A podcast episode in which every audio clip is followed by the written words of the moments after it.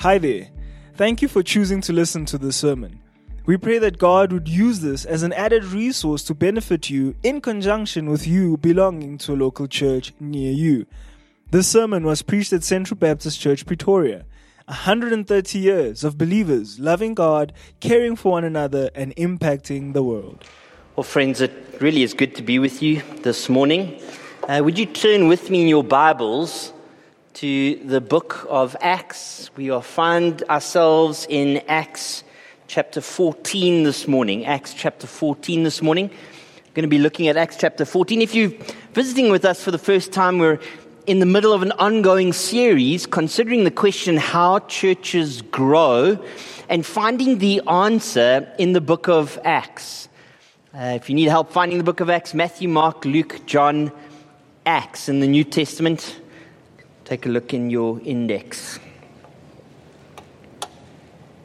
I'm not going to read the whole chapter. I'm going to start um, in a word of prayer and then we'll get into an introduction and we'll go through the chapter as we go through the book. And so I'm going to ask if you would bow your heads and close your eyes and pray before Almighty God together with me.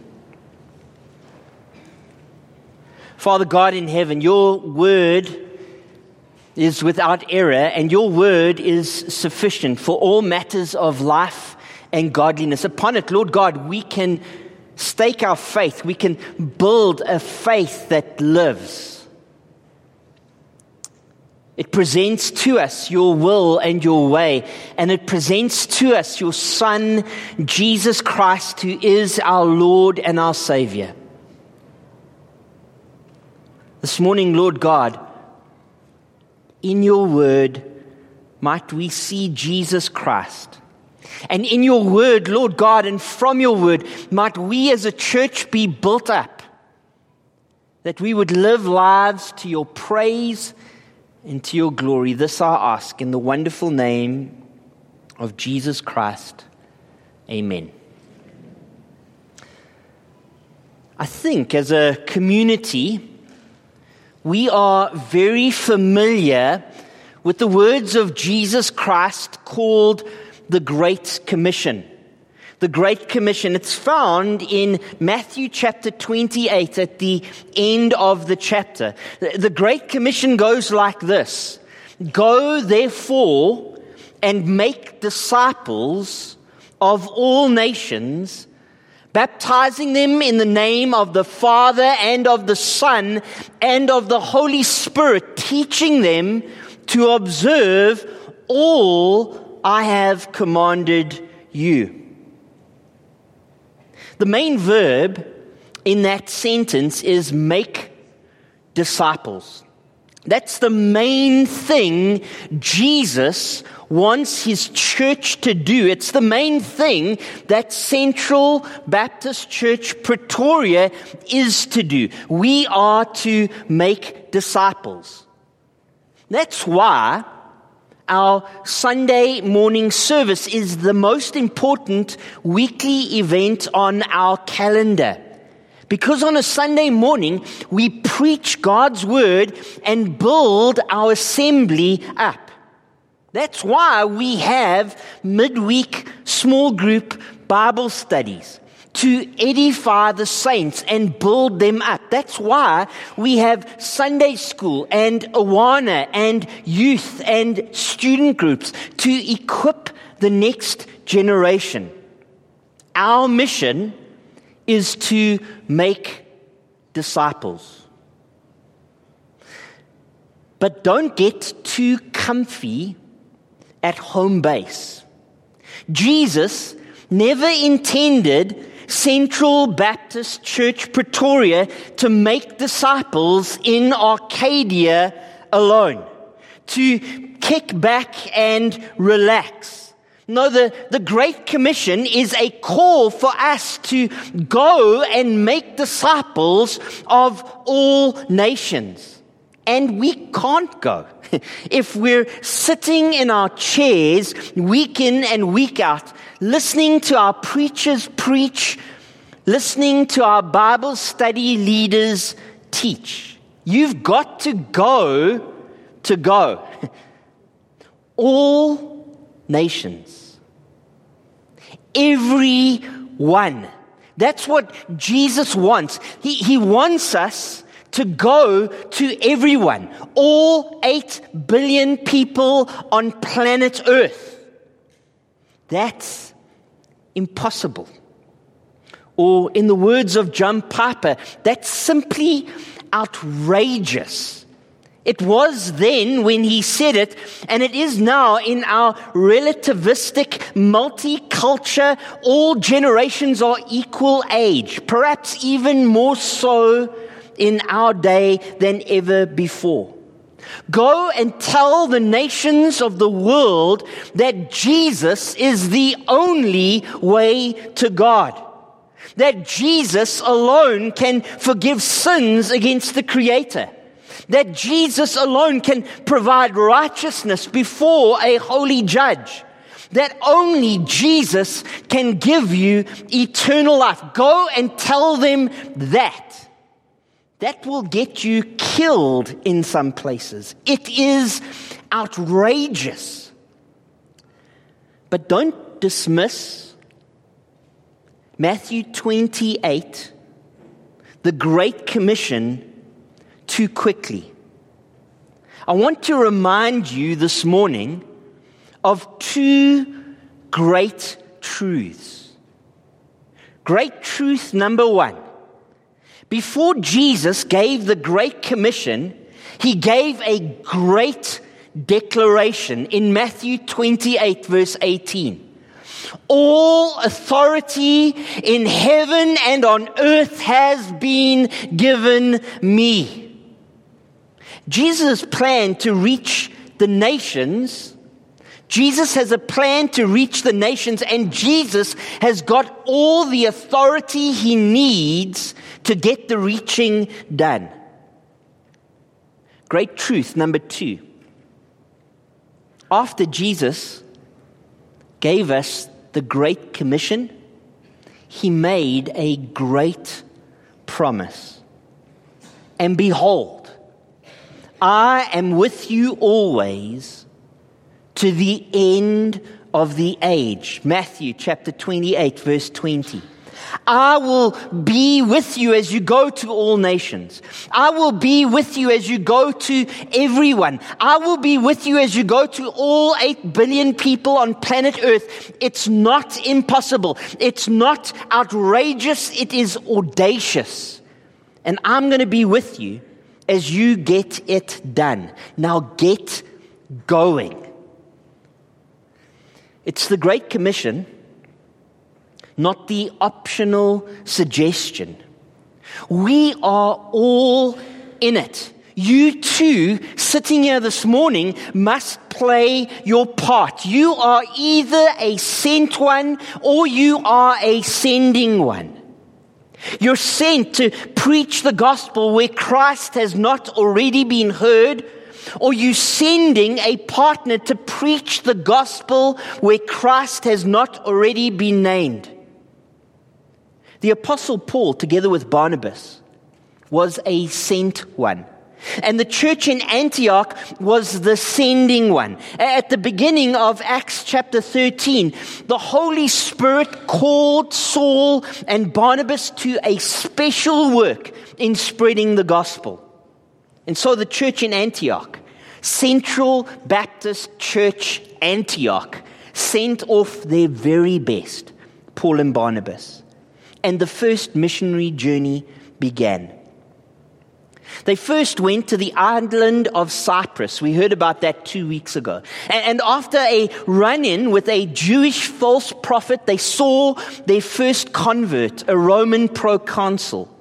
From there, they set sail to Asia Minor and they preached in the synagogue at Antioch in Pisidia. And many believed. And the next Sabbath, almost the entire city showed up to hear them, but the Jews were jealous, and so Paul declared that the message was going to be brought to Gentiles just like us. Acts chapter 13, verse 50. The Jews incited devout women of high standing and the leading men of the city. They stirred up persecution against Paul and Barnabas and they drove them out of the district. But they shook off the dust from their feet against them and went to Iconium. And the disciples were filled with joy and the Holy Spirit, which is how we arrive at chapter 14 of Acts.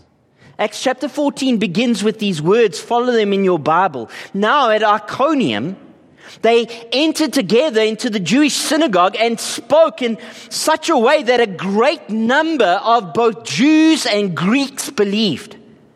But the unbelieving Jews stirred up the Gentiles and poisoned their mind against the brothers. So they remained for a long time, speaking boldly for the Lord, who bore witness to the word of his grace, granting signs and wonders to be done by their hands. But the people of the city were divided some sided with the Jews and some with the apostles when an attempt was made by both Gentiles and Jews with their rulers to mistreat them and to stone them. They learned of it and fled to Lystra and Derbe, cities of Lycaonia, and to the surrounding countries. And there they continued to preach the gospel. Paul and Barnabas are hiking a Roman road a, a, paved highway, the, the Via Sebasta. The, the road stretched from Ephesus all the way to the Euphrates, and they've now stopped at Iconium, a large, influential Roman city. And Paul's pattern established in this first missionary journey is to go to cities, places of influence, places where people congregate, and in those cities, if there is one, to go first to the synagogue. Paul, the apostle, says of himself that he wasn't a very eloquent man. He wasn't the greatest speaker. He was no toastmaster. But, but that didn't stop him from proclaiming the gospel message. And while Paul himself might not have been very powerful, the gospel that he proclaimed was the power of God for salvation to everyone who believes, to the Jew first, and then to the Gentile.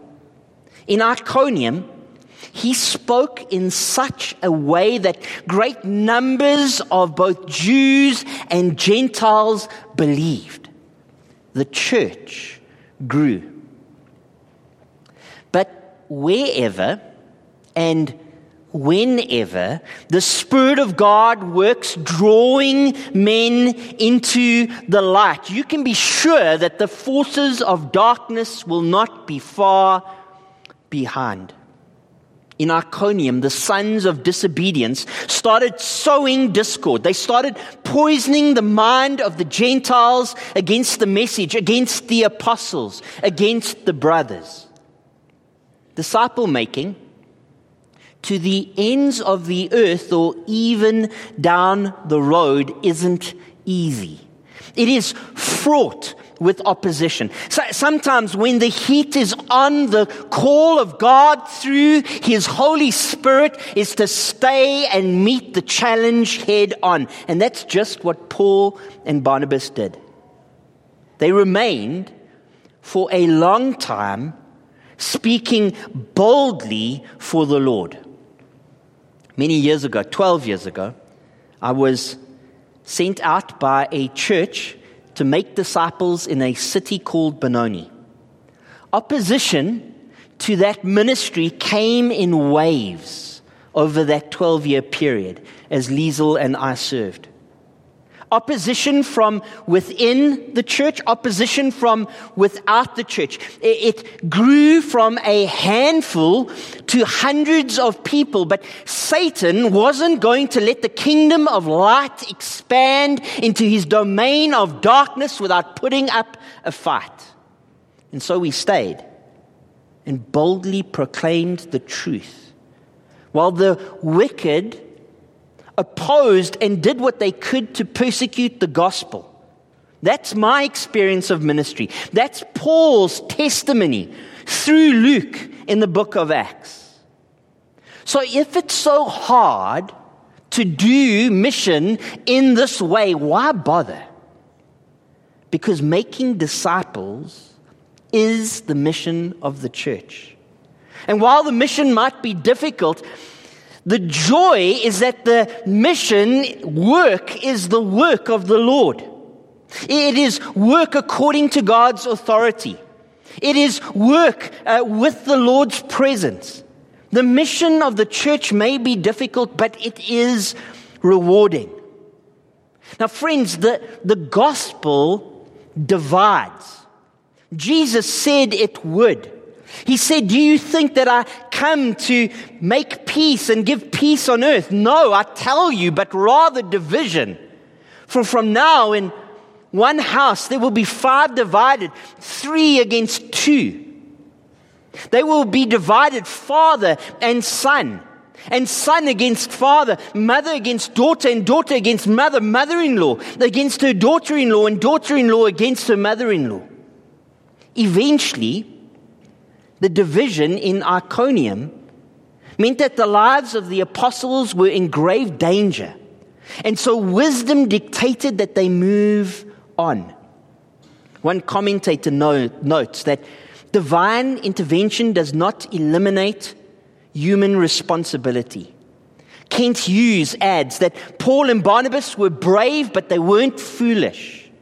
They were born again, but they weren't born yesterday. It was time to go, and so they went. Now, they weren't skipping town to keep from preaching the gospel, but they left so that they could continue preaching it. And so they went.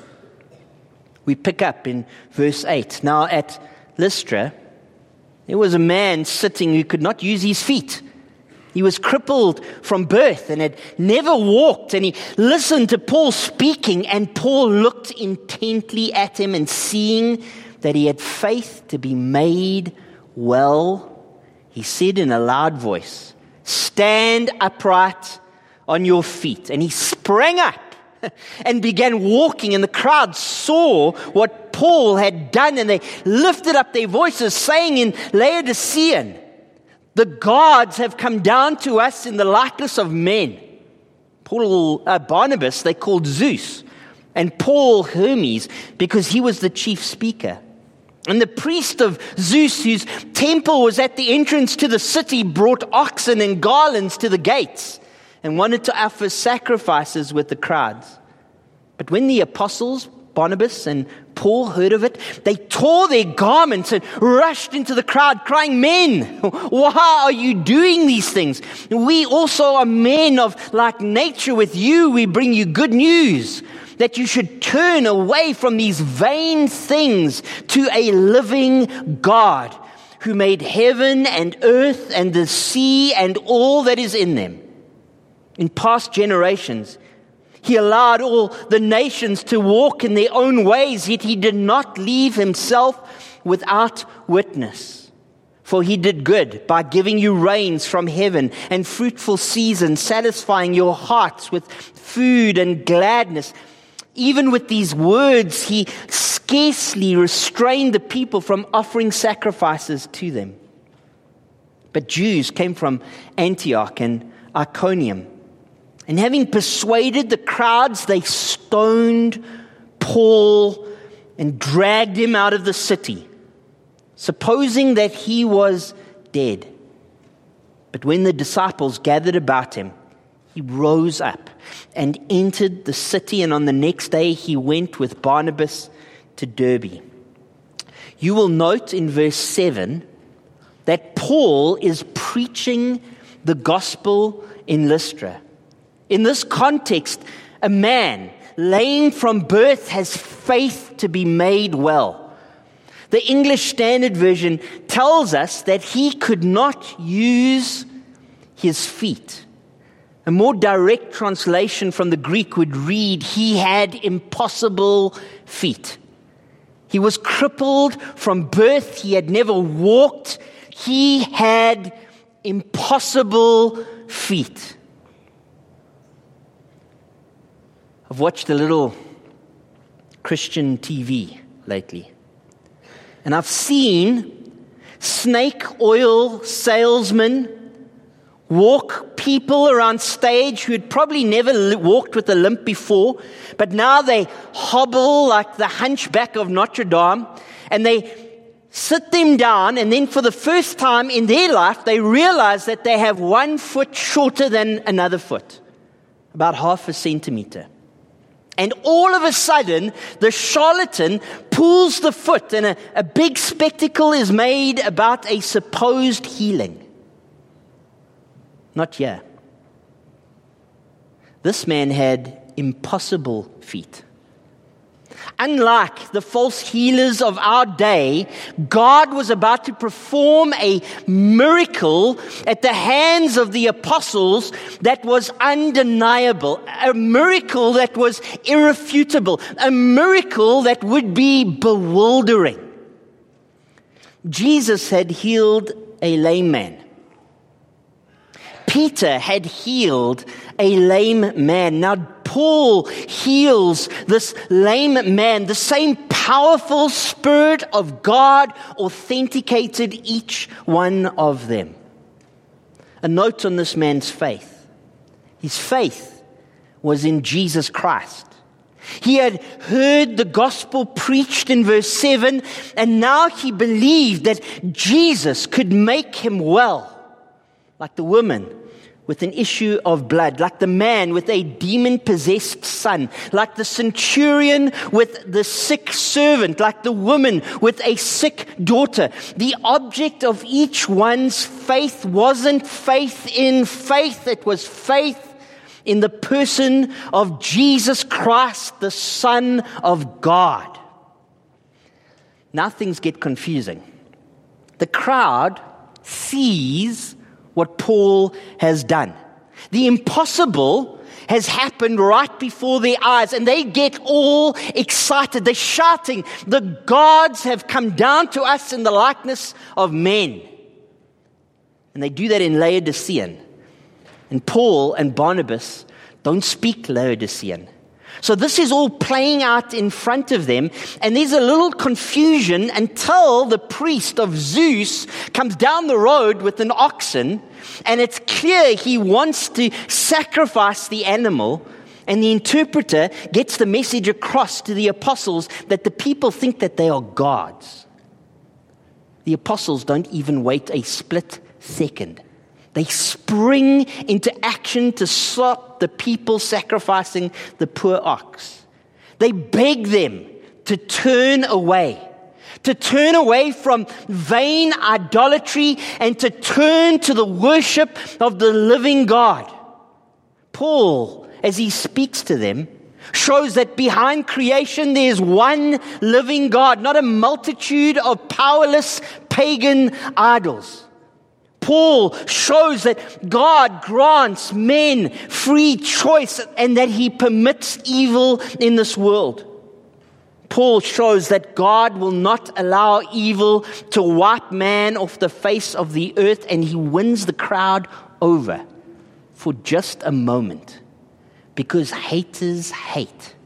And the haters of Christianity are so often display even more zeal than Christians themselves.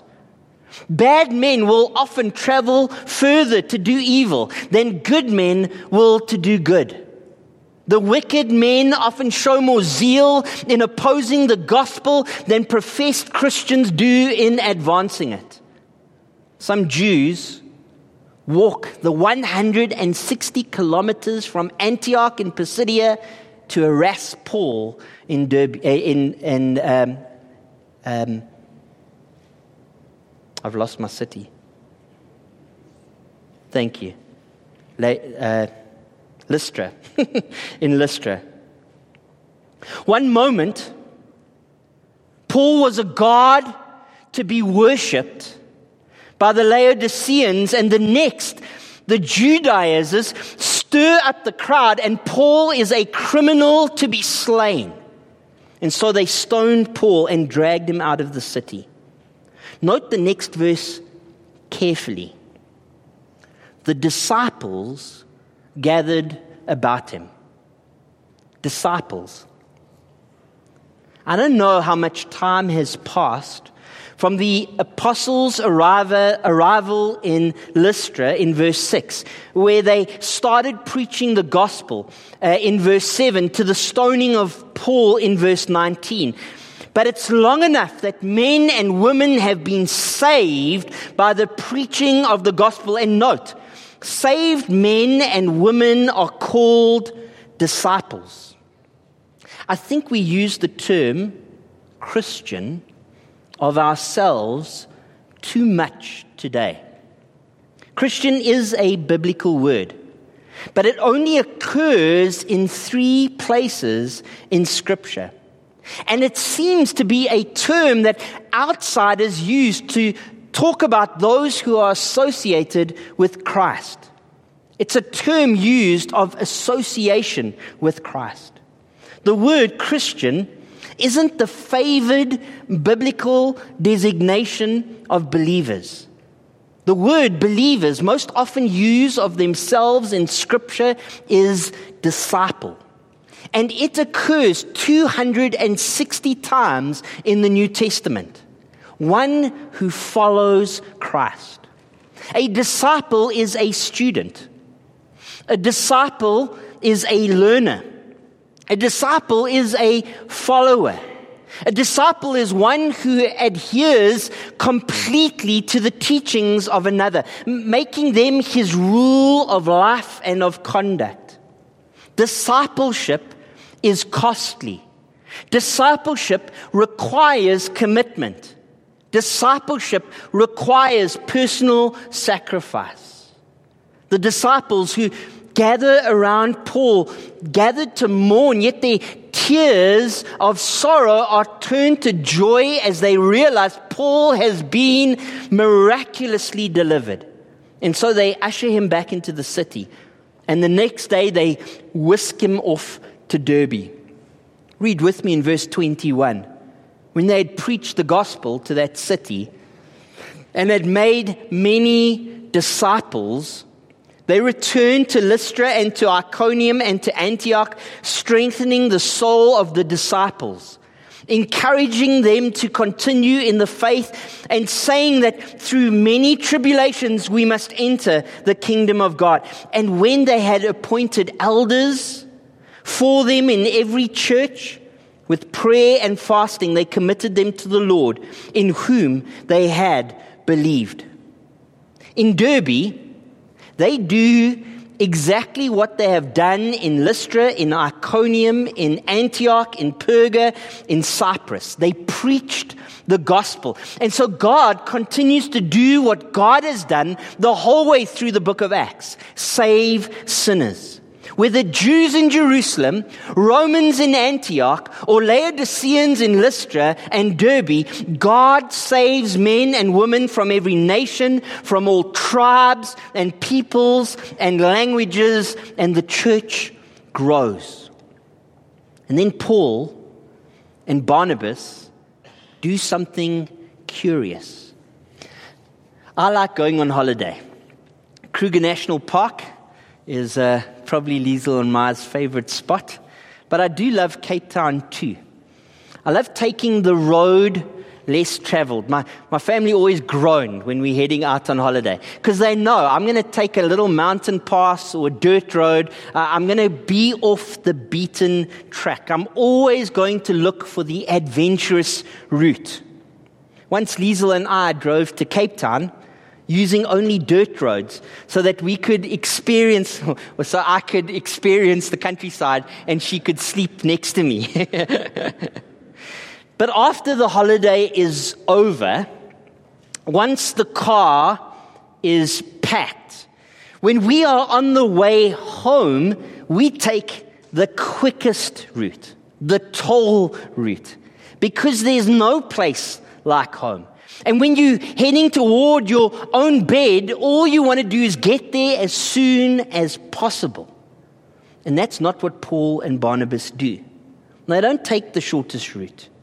Uh, they've gone on a journey to Cyprus and then up into Asia Minor, and they've discovered a whole lot of cities in Asia Minor. The shortest route would have been through what is called the Cilician Gates and towards Paul's hometown of Tarshish.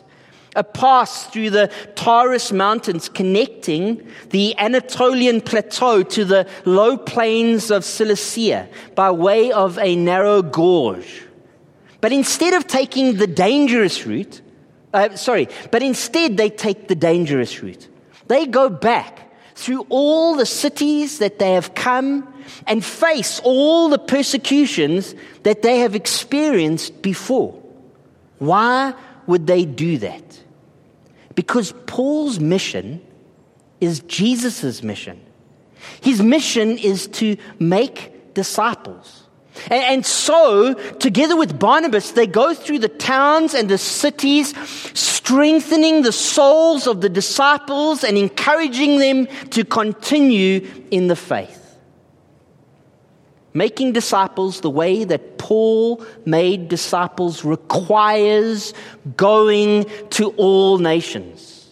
It requires preaching to the lost that they may be saved and baptizing them in the name of the Father and of the Son and of the Holy Spirit. It requires teaching them to observe all that Jesus Christ commanded. We see Paul going, and we see Paul evangelizing, and we see Paul teaching, spending time with disciples for as long as he possibly can, and then appointing elders, pastors, teachers to continue the task that disciples might be built up and equipped for every good work. Last part of chapter 14. They pass in verse 24 through Pisidia and come to Pamphylia. And when they had spoken the word in Perga, they went down to Attalia. And from there they sailed to Antioch, where they had been commended to the grace of God for the work that they had fulfilled. And when they arrived, they, they gathered the church together and they declared all that God had done with them and how he had opened a door of faith to the Gentiles. And they remained no little time with the disciples. All that's left is for Paul and Barnabas to return to their sending church and report back of the great work that God had done through them. And it was a great work. Not only had Paul and Barnabas preached the word, but they witnessed men and women responding to the word. Not only had men and women responded to the word, but Gentiles, Gentiles, just like us, had put their faith and their trust in Jesus Christ as their Lord and their Savior. Application and conclusion. The Great Commission is to go, therefore, and make disciples of all nations. It is a command. It's something we must do, and it's a command that comes with a benefit. Churches grow as we make disciples. We see that in Acts chapter 14. Application number one are you a disciple? Are you a follower of Jesus? Have you adhered completely to the teachings of Jesus? Are you paying the price of discipleship? Are you committed to discipleship? Are you ready to sacrifice to be a disciple? Not to just call yourself a Christian associating with Jesus?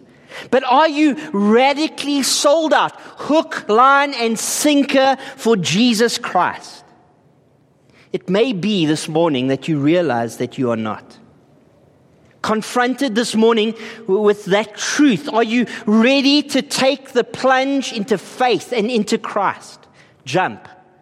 Count the cost and take the first step of following Christ. Repent of your sins and put your faith and your trust in Jesus Christ as your Lord and your Savior. And then, empowered by His Spirit, start following Jesus Christ today. Application number two Are you a disciple? Have you already placed your faith and trust in Jesus Christ as your Lord and your Savior. Good. Very good. now, do you hear the Great Commission? Go therefore and make disciples of all nations, baptizing them in the name of the Father and of the Son and of the Holy Spirit, teaching them to observe all I have commanded you. Do you hear the call to involvement, the call to arms? Are you ready to be a sender? There are a few ways you can immediately get involved. Firstly, you can pray, you can plan, and you can partner. You, you can pray. Go to www.praycast.com this afternoon and start to familiarize yourself with the prayer needs of nations. Pray for the proclamation of the gospel and the salvation of the lost, especially in unreached countries with unreached population groups. If you don't know where to start, begin with the 135 million Sheikh people of Bangladesh who have 0% Christians in their land. Start with the 120 million Japanese people in Japan with only 1% Christians in their land. Or the 6 million Arab people of Libya with 0% Christians in their land. Friends, pray and plan. Plan for the proclamation of the gospel and the salvation of the lost in countries. Reach out to our missions committee. Speak to Eugene, who's waving his hand now. Speak to Eugene after the service and find out how you can get involved in Central Baptist Church Pretoria's missions committee and, and work alongside of them. Thirdly, you can partner. Partner with missionaries. Partner with missionaries who make disciples, missionaries that we've sent. Go and speak to Jabu, who's waving his hand right now, somewhere in the room. Jabu, after the service, and find out how you can get involved in the support of student workers at our university campus in 2023. Application number three go. We need to go. God's name must be worshipped in distant lands. Lands where people don't speak like us. Lands where people don't look like us. Lands where people will die in their trespasses and in their sins unless we send our children as missionaries to proclaim the truth and they are saved. Pick up your cross and go. Don't dig, don't go to dig wells. Don't go to plant walls, paint walls. Don't go to plant vegetable gardens. Go to make disciples, young people. Don't count. Being a doctor as the greatest vocation that God might have set aside for you. A computer scientist, a chemical engineer, an office administrator. For some of you, the greatest call that God will have in your life is for you to be a mission worker. And it will be of infinite greater joy to you in this life and into eternity. Eternally weightier. May a call to missions which cannot be denied or refused burn in your heart and be confirmed by His people and be lived out in your life to His praise and to His glory. Amen. Let's close in a word of prayer.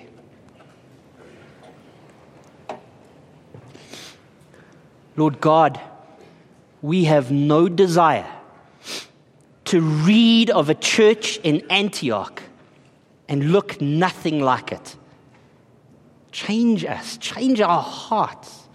Give us a spirit, Lord God, a desire to make disciples everywhere that you have placed us mothers in homes, fathers over households, children in, in schools and in the universities that you have placed them, men at work. Lord God, make us disciple makers. But Lord God, also please send us Send us into your world. Send us to the 8 billion. Send us to Japan and to India and to Libya. Send us north of our borders into Muslim countries. Send us, Lord God, that we would glorify you in this place forever and ever. Amen. Thank you for listening to this sermon. Find out more about Central Baptist Church at www.central.org.za.